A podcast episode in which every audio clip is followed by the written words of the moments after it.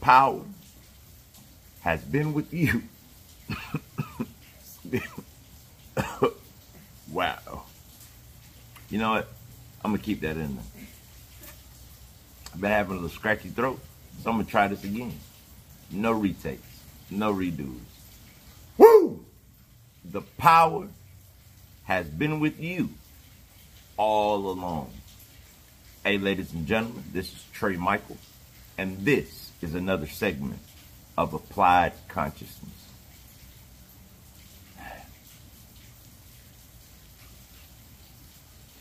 To live is L I V E. When you live in reverse, it's E V I L. We, as human beings, since eons and eons of time ago to this present moment, have had the decision, a tough decision. Do we live or do we live in reverse?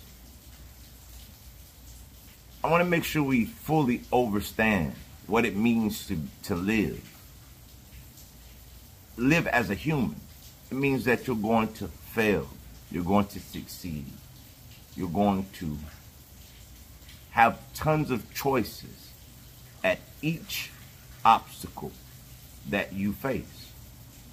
And let me be the first one or the second or I don't know how many people you've bumped into in your life to tell you this. You gonna fail a whole bunch of times, baby. And that's living. But when you no longer choose to get back up, when you no longer choose to brush yourself off, admit your flaw, accept that you failed, and are going to fall again. When you lay at that low point, you begin to live in reverse.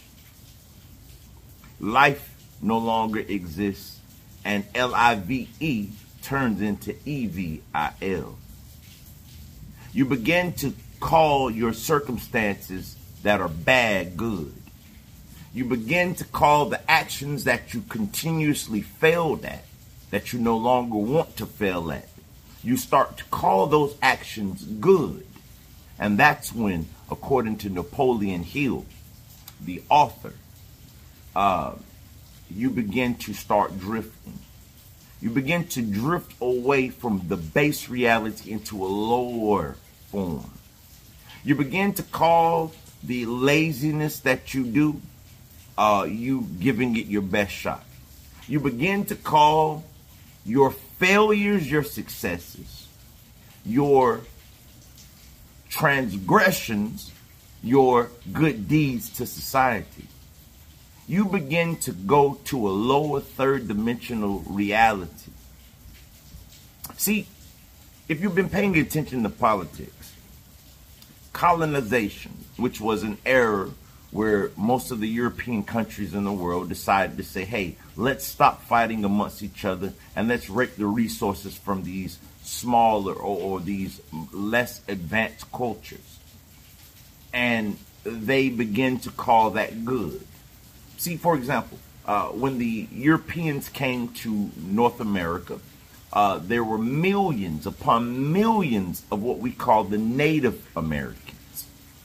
And instead of saying, this is wrong, me taking the land, they actually gave it a quotation around it. They called it manifest destiny.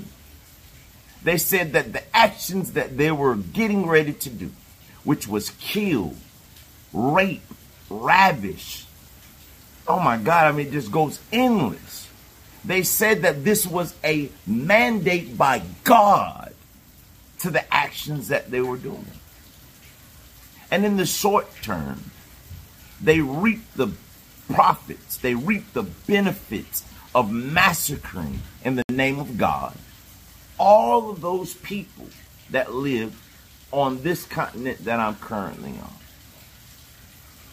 When the colonization, which is just something that's going on in the media now, with the French, with the Germans, with the Spaniards, the colonization of what we call Africa.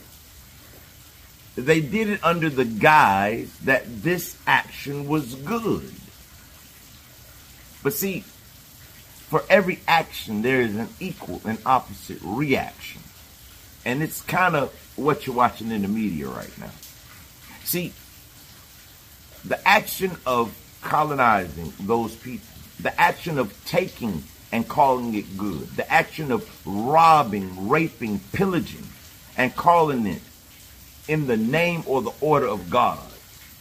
It's why London Bridge is falling down.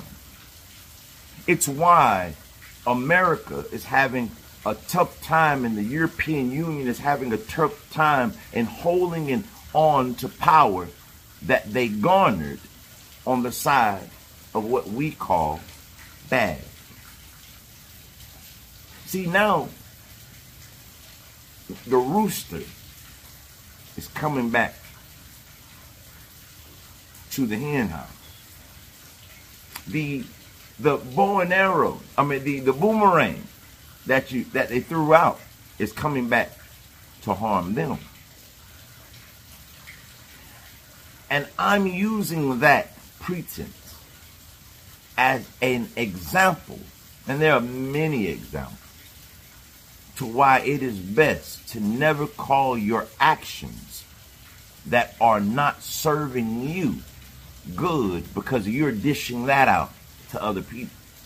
See, a long time ago in our videos, I explained to everyone on here do not cry, don't weep, smile, and be joyful because all of the bad that was once coming to you is now about to begin to go back to those that were doing those activities and actions. And all of the good that you were placing, all of the blessings, the forgiveness that you were casting out, that boomerang is now getting ready to come back to you also. And there will become a great split. Now that split is not becoming, it's it's almost completely out of the frame. And the two worlds will never come back again. Maktub, it was written. And right now the entire world is in chaos and turmoil. It's shaking things up. See, the Bible told you that the first will become the last, and that last will become the first, because now it's the, the harvest is getting ready to come. So I want to say this to you. If you still got life in you, you still got seeds to put in the soil, for God's sake, plant the good ones. So when that boomerang swings back, you're not hiding in terror and fear. You're like, whoo, I can't wait till it get here, baby. And when you realize that everything in creation was always perfect, then you'll just say, whoo, the power had been with me all along. Hey, I want you to go out today. Go out tomorrow. Be your best version. Yeah, are you going to fail at it? Pretty sure you are. But do you get back up? Dust yourself off and keep living? I pray that you do. Hey, like I always say, live, love, and laugh. namaste, namaste, namaste. Peace. What? What? What? Why is his fingers together? Because that's unity. This is separation. Peace.